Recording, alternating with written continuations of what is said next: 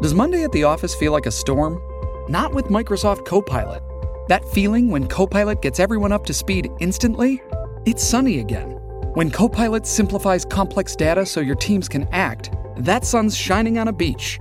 And when Copilot uncovers hidden insights, you're on that beach with your people and you find buried treasure. That's Microsoft Copilot. Learn more at Microsoft.com/slash AI for all. This episode is brought to you by Shopify. Do you have a point of sale system you can trust, or is it a real POS? You need Shopify for retail. From accepting payments to managing inventory, Shopify POS has everything you need to sell in person.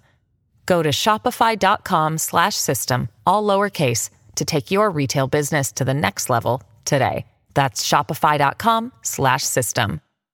You are now listening to British Birds, the True Crime Podcast.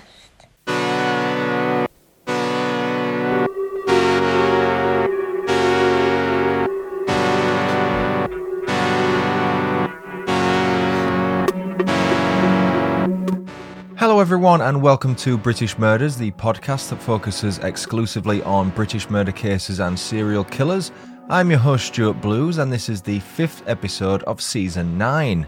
Before we get into it, let's break the ice. The show's first opening icebreaker segment is this. True facts that sound like bullshit. Did you know that in 2011, a hotel in Japan was recognized by Guinness World Records as the oldest hotel in the world? The Nishiyama Onsen Keiunkan, located in Hayakawa, Japan, was founded in 705 AD, 1318 years ago, and until 2017 it was continuously run by 52 generations of the same family. Now it's time for the show's final opening icebreaker segment. Random quote of the day. We are all born as empty vessels which can be shaped by moral values. That was said by Jerry Springer, the talk show host who recently died, aged 79.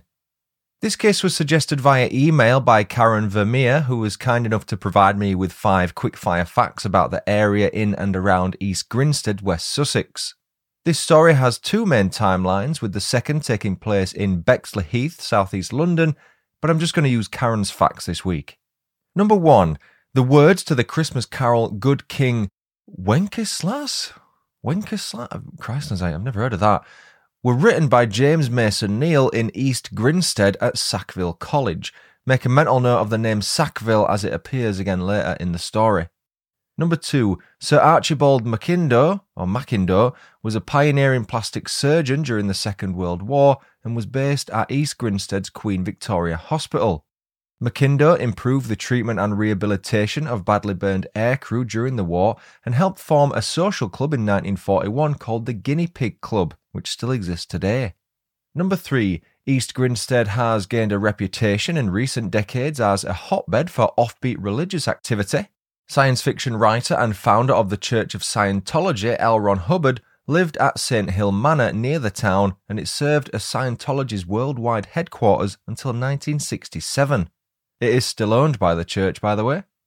Number four, East Grinstead has had some pretty epic former residents, including Right Said Fred, epic, Jane Leeves of Frasier fame, Sir Patrick Moore, Led Zeppelin, and Tom Cruise.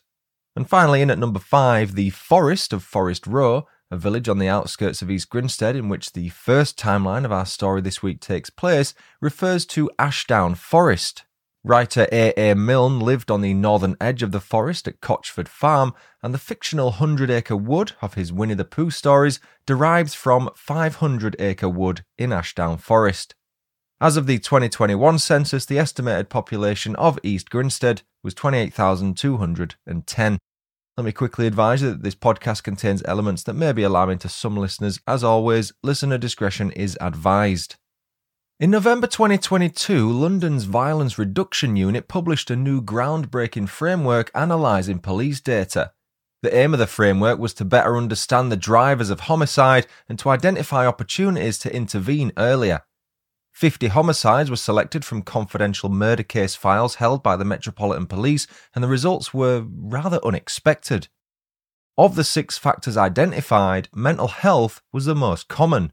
What I mean by that is that in 29 of the 50 homicide cases studied, mental ill health was a factor for either the victim or the killer.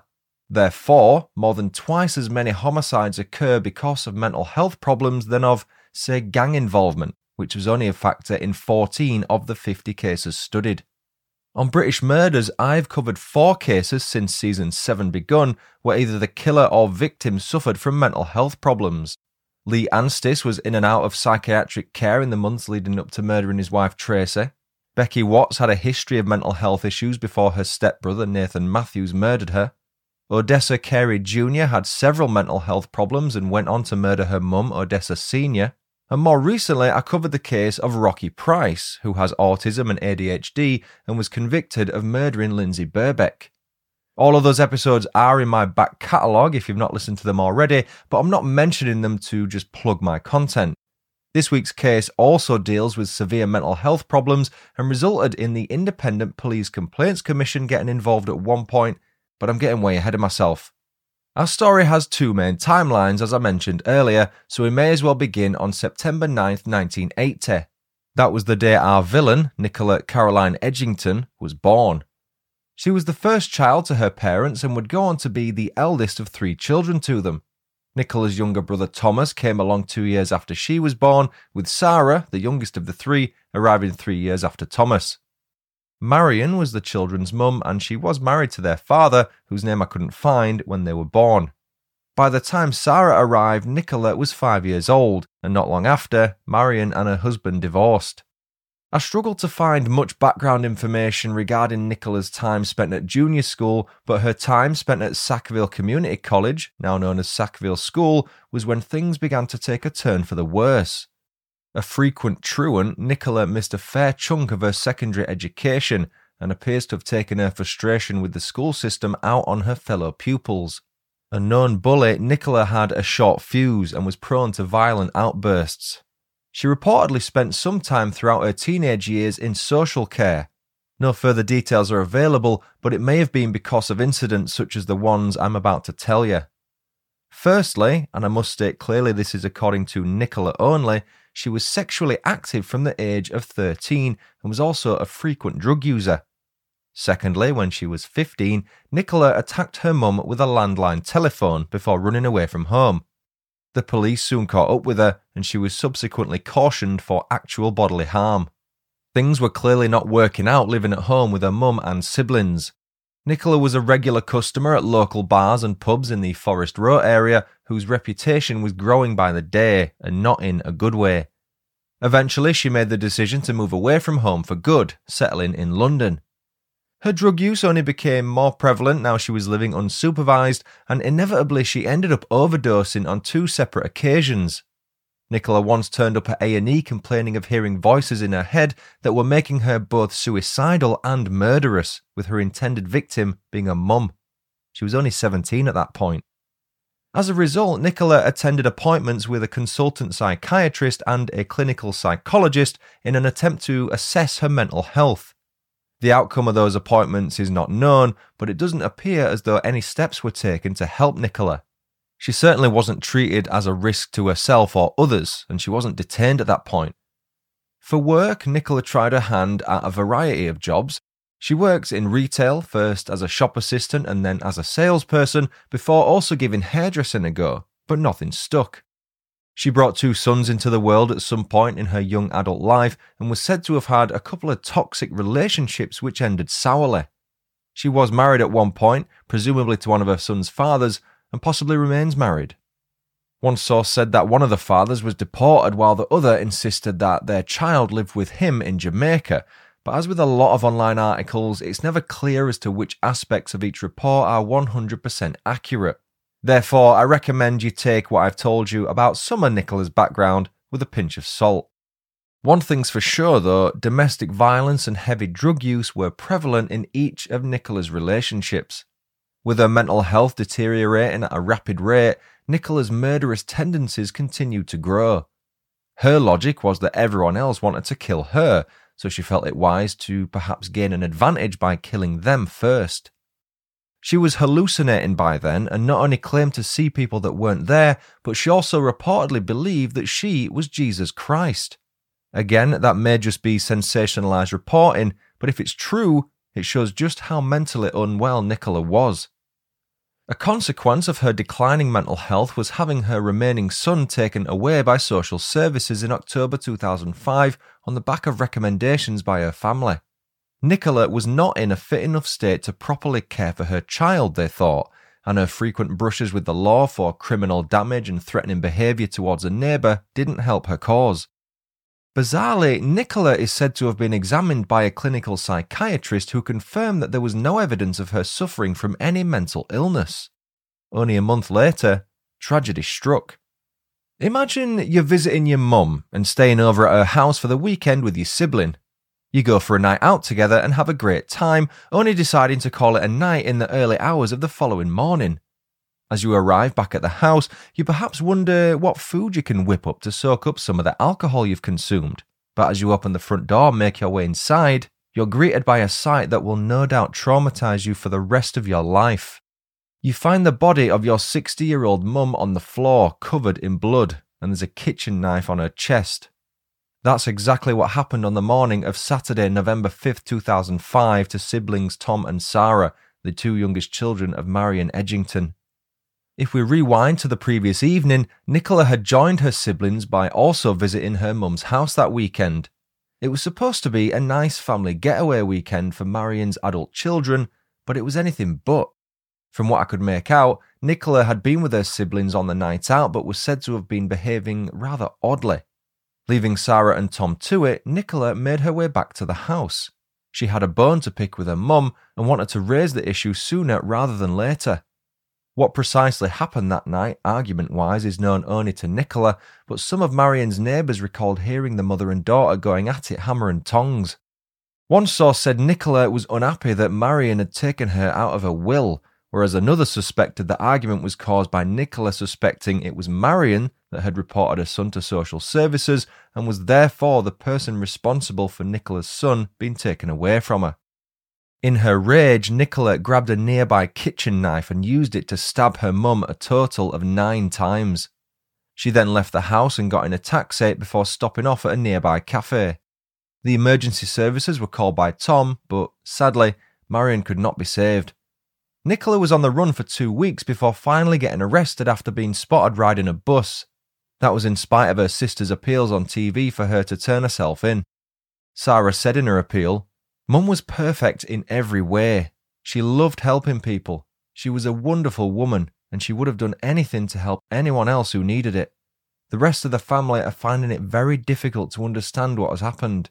Nicola, please, hand yourself in to police. We can't come to terms with what has happened until we know where you are.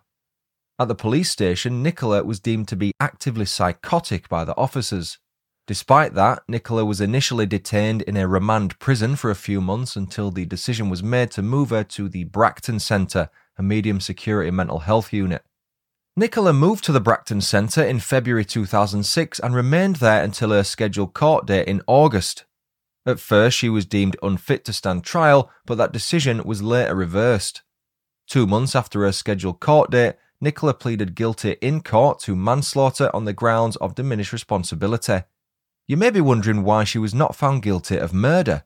The reason was due to a psychiatrist submitting a report which explained that Nicola had suffered an acute psychotic episode which began before killing her mum and continued afterwards. Couple that with her now diagnosed emotionally unstable personality traits, and there's your explanation.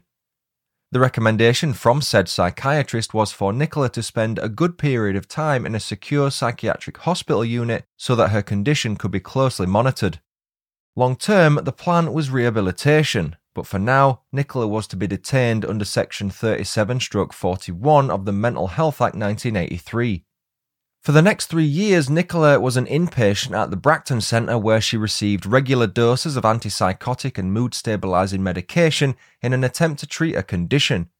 As she had in high school, Nicola caused havoc for the hospital staff by being abusive towards them, but it didn't stop her from transferring to an area within the Bracton Centre aimed at helping patients who showed signs of being able to live independently. That move came in November 2007, and it's where Nicola remained until she was conditionally discharged from the Bracton Centre on September 29, 2009.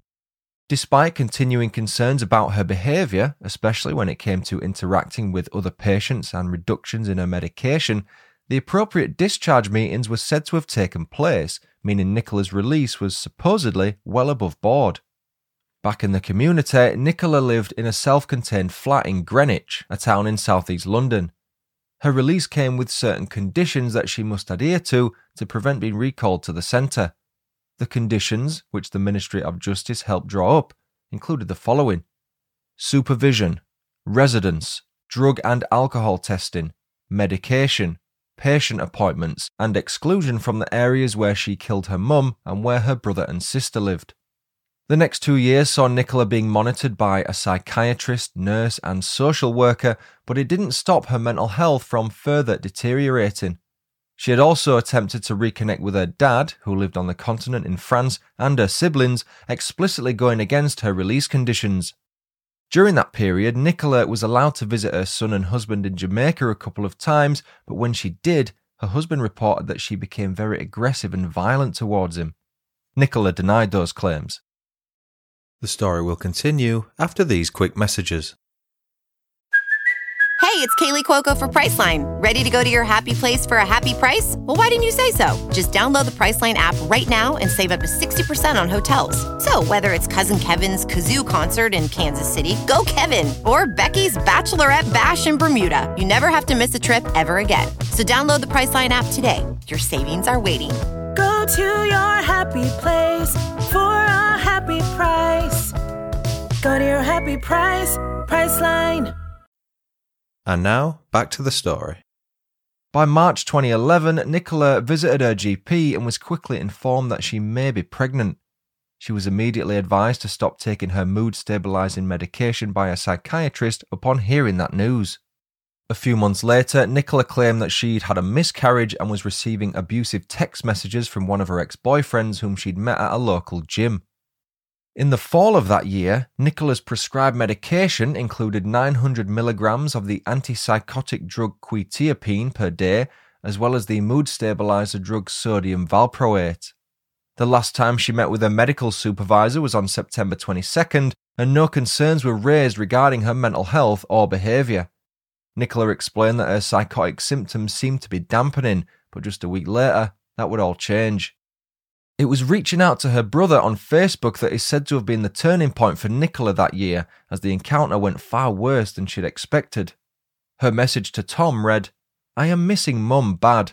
I have just had a miscarriage, and to be honest, no one is taking care of me like she did. Love you. Kiss, kiss, kiss. An understandably fuming Tom replied, You stabbed her to death and left me to find her body. Good news about your miscarriage, though. People like you should be sterilized for the good of the world. Do us all a favour and just cut your wrists. October 6, 2011 is where our second main timeline begins. Between 11:21 and 11:42 p.m., Nicola Edgington dialed 999 on three separate occasions. In the first call, she asked for the police to visit her property because she claimed to be receiving death threats from some people that she knew. The abusers were currently in a local takeaway just down the road and had sent over 30 threatening text messages to her. An issue with the call quality meant that the operator was unable to hear Nicola when she provided her address, which led to her becoming frustrated.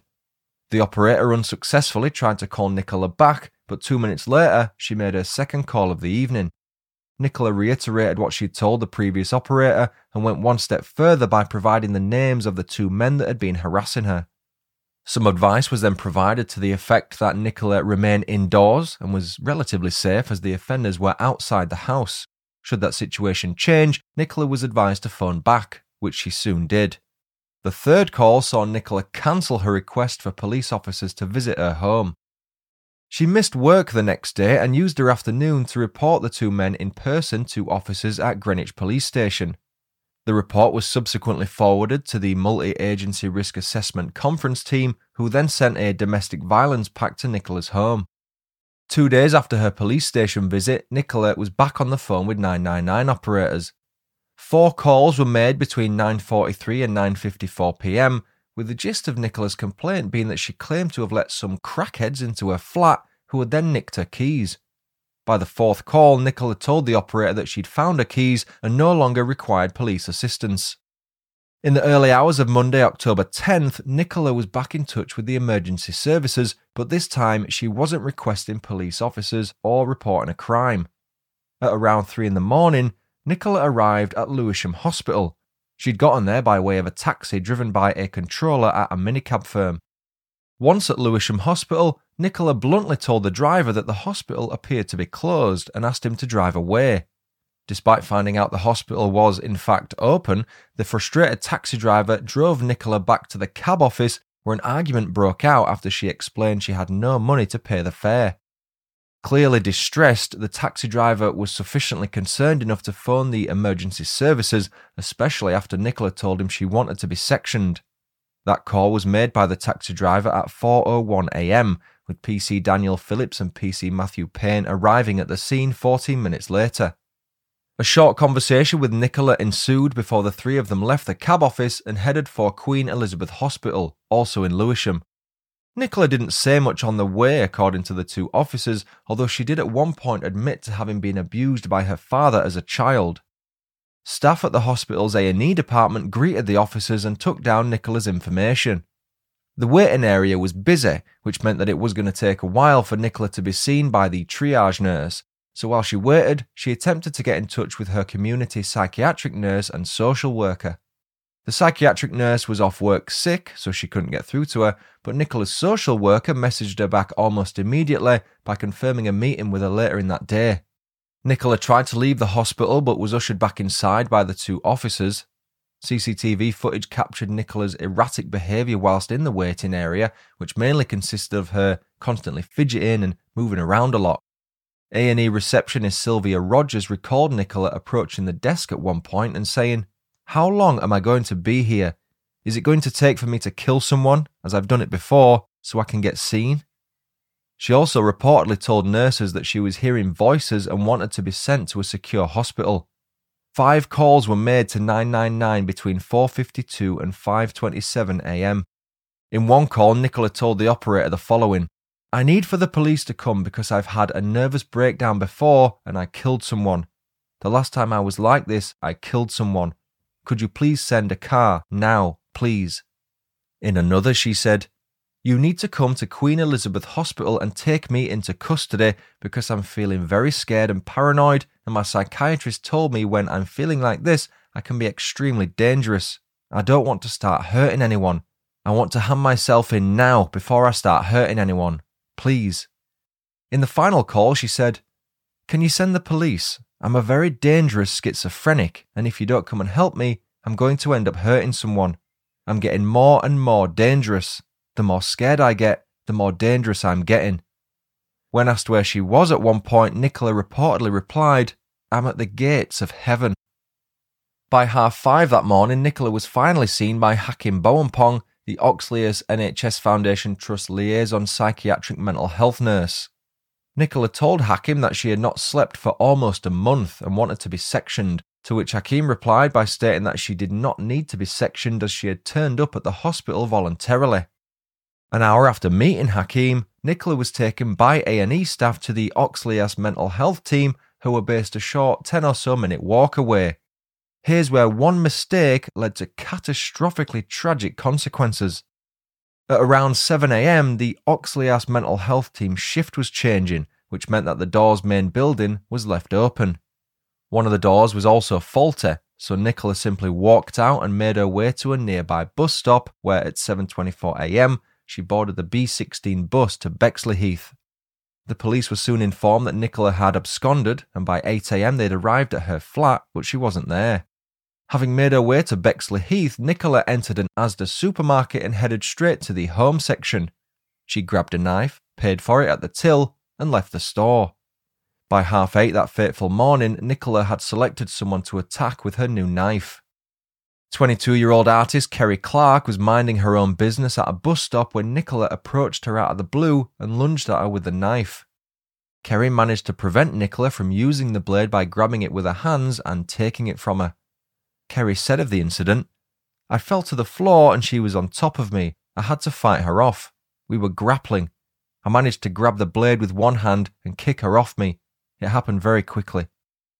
A failed attempt to retrieve the knife left a frustrated Nicola with no option but to walk away from the scene, which witnesses say she did in an extremely calm manner, considering what had just happened. Within a few minutes of attacking Kerry, Nicola had made her way inside a butcher's shop and stolen a 12 inch steak knife from behind the counter. The theft was reported to the police by one of the shop's employees as well as a member of the public. They said the woman was now in the car park of a nearby bowling alley, screaming her lungs out.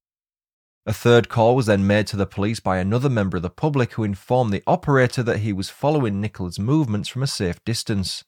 At the same time, a 58 year old accounts manager called Sally Hodkin was walking along Albion Road, the road on which the bowling alley is located. Having left the bowling alley's car park, Nicola attacked and killed Sally with the butcher's knife as she made her way to work. Nicola then ran down Albion Road before abruptly stopping at a tile shop and heading inside where she reportedly told staff members that she thought she may have just killed someone. Mere minutes after Nicola murdered Sally, police officers arrived and entered the shop, arresting Nicola in a moment caught on CCTV cameras from over the road. When questioned by the officers, Nicola explained that her actions were the fault of the staff at the hospital. She said, They just kept tapping on keyboards. I told them I was going to hurt someone. It's all their fault. She was detained at a women's secure unit in Ealing Hospital until her trial began in early 2013. The four and a half week trial took place at the Old Bailey with Judge Brian Barker overseeing proceedings. Despite denying murder and attempted murder, she likely wanted another manslaughter conviction like she'd received when killing her mum. Nicola Edgington was found guilty of both in February of that year. Judge Brian Barker handed her a life sentence with a minimum term of 37 years for the murder of Sally Hodkin, with a concurrent life sentence with a 20 year minimum for the attempted murder of Kerry Clark. Judge Brian Barker said in his closing statement, You are manipulative and exceptionally dangerous. What you did could not have been more selfish. I disagree that the responsibility for these acts can be laid on others. You made your choice, and these were terrible acts for which you must take responsibility. You have come as near as can be to having three deaths on your hands.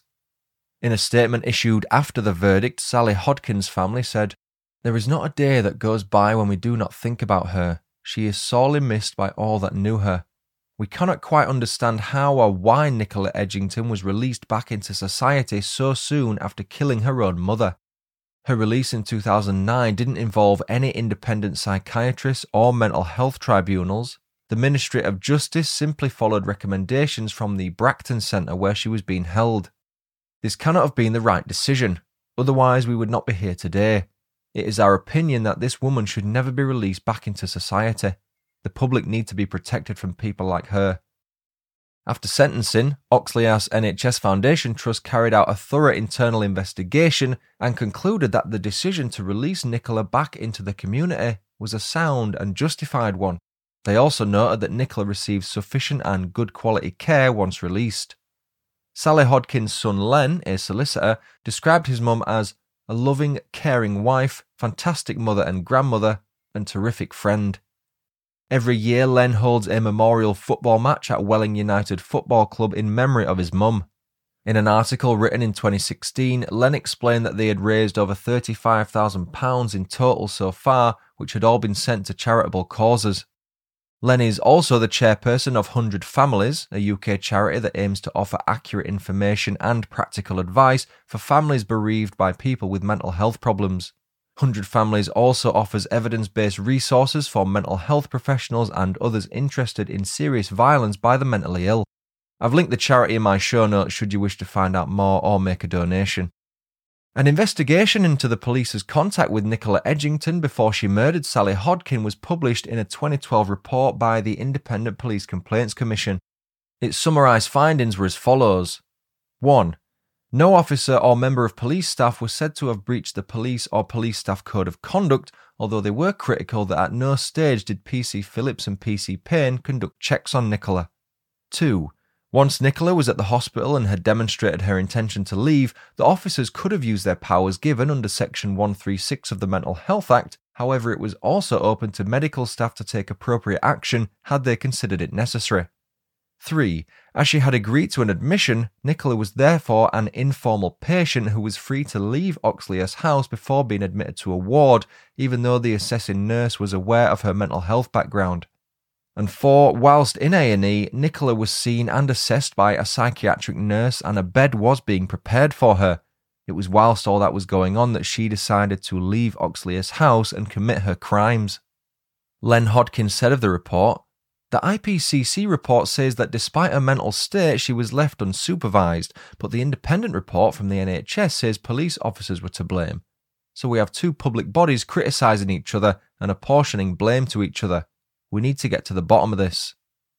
There was a report published in 2016 by Associate Caring Solutions UK Limited. It's called External Investigation into the Case of Ms. A, and it's linked in my show notes should you care to read it. You can also find the IPCC's report easily online. I highly recommend you give both of them a read if you do want to learn more about this case. Nicola Edgington, who was 32 when she was handed a jail sentence, will be eligible for parole on February 25, 2050, at which point she'll be 69. And that was the story of British murderer Nicola Edgington. Thanks again, Karen Vermeer, for suggesting that case. I'd love to hear everyone's thoughts on it. If you're listening on Spotify, by the way, there's a section at the bottom of this episode where you can let me know what you thought about the case. Just reply to the question. I've got another 11 reviews to read out this week. Thanks so much for your continued support. I'm really feeling the love. Meanie Feeney left a five star review on Apple Podcast titled Still Here, Still Loving. It reads After a year of listening to this podcast, I can honestly say I've loved every episode. Each episode is researched well and detailed. Love the little icebreakers too. Thanks for being so consistent, Stuart. Wongo79 left a five star review on BritishMurders.com titled Thank You. It reads, I wish I'd found you in September when I went off work due to illness. I'm finally going back in a month. Hopefully, that's enough time to binge listen. I'm randomly going through them. I love the two parters. I'm on Levi, and you said you have done Tobin. That's the next one. Keep up the good work. Brian Yates left a five star review on BritishMurders.com titled Gordon Park. It reads, Fantastic podcast, really well read and so easy to follow. Susan Ristow left a five star review on BritishMurders.com titled Awesome Podcast. It reads, Really well done. Author has a soothing voice despite the true horrors he describes. I highly recommend it. Lucy Lucianne left a five star review on BritishMurders.com titled British Murders, a true crime gem of a podcast. It reads, Wow, what an amazing and informative podcast that delves into diverse and complex murders in a colourful yet unbiased manner. You can listen to the show whilst cooking, cleaning, or even before bed, as Stuart's voice is so soothing you'll not have any nightmares. It's currently keeping me very sane as I write my dissertation, and I've recommended it to all my peers. May I suggest the cases of Tia Sharp and Shakilus Townsend? Both stories rocked my local communities for different reasons, and I'd love for their stories to be shared. Keep up all the good work, and when I can afford more than beans on toast, I'll be sure to buy you a coffee. I've added both of those case suggestions to my spreadsheet for you, Lucianne. JD left a five star review on BritishMurders.com titled Great Wee Podcast. It reads Stuart's podcast is so easy to listen to, he goes into great detail while not being too wordy. The length of each episode isn't too long either, and it keeps me occupied while I study. Could you please cover the murder of Sherry Bruce from Aberdeen? I've also added that to my spreadsheet, JD, thank you. Chris Armitt left a five star review on BritishMurders.com titled My Favourite Podcast. It reads, a bit late getting round to leaving this review as I've been listening to the podcast now for nigh on six months. However, as I said in the title, this is my favourite podcast. Engaging with great content, clearly well researched, and Stuart is the perfect host, telling the facts of the case with clear compassion for the victims and in no way sensationalising the crime. Also, enjoy the true facts that sound like bullshit and random quote of the day, as well as the old daddy facts segments. You will not regret getting hooked on this podcast. Keep up the good work, Stuart. Fair Futura left a five star review on Apple Podcast titled One of My Faves. It reads, Been listening for a few months now. Love that it's got lots of information, but doesn't feel like you're being bombarded with it.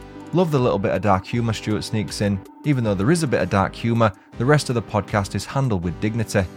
Moonlight Magic left a five star review on Apple Podcast titled Great. It reads, Only recently stumbled across this podcast and I love it. It's great and short, but full of facts and details. I love how Stuart explains things clearly and simply, but without mansplaining everything. I'll be binge listening to all episodes. Shaggy Man left a five star review on BritishMurders.com titled Brilliant.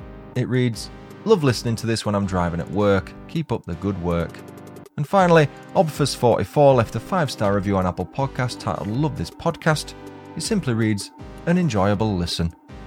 Thank you, Meanie Feeny, Wongo79, Brian, Susan, Lucy Ann, JD, Chris, Fair Futura, Moonlight Magic, Shaggy Man, and Obfus44 for leaving the show such lovely reviews. Suppose you would like to leave a review of the show and have it read on a future episode, you can do so on iTunes, Facebook, Podchaser, or at BritishMurders.com. You can also leave star ratings on Spotify. If you'd like to support the show on Patreon or donate on a one off basis via Buy Me a Coffee, you can find the links for each on BritishMurders.com. Thank you once again, Karen Vermeer, for buying me three beers at buymeacoffee.com slash British Murders. The note left reads, I still absolutely love your excellent podcast. Here's a few beers to say thank you for all your hard work and for covering my case suggestion. As I said before, keep doing what you love, as we love it too. Continue emailing case suggestions to BritishMurdersPodcast at gmail.com or message me via social media. When I cover the case, just like Karen did, you will get a cheeky shout out for your trouble. And that's it for another episode. I've been Stuart Blues, this has been British Murders. Thanks so much for listening. Until next time, cheerio.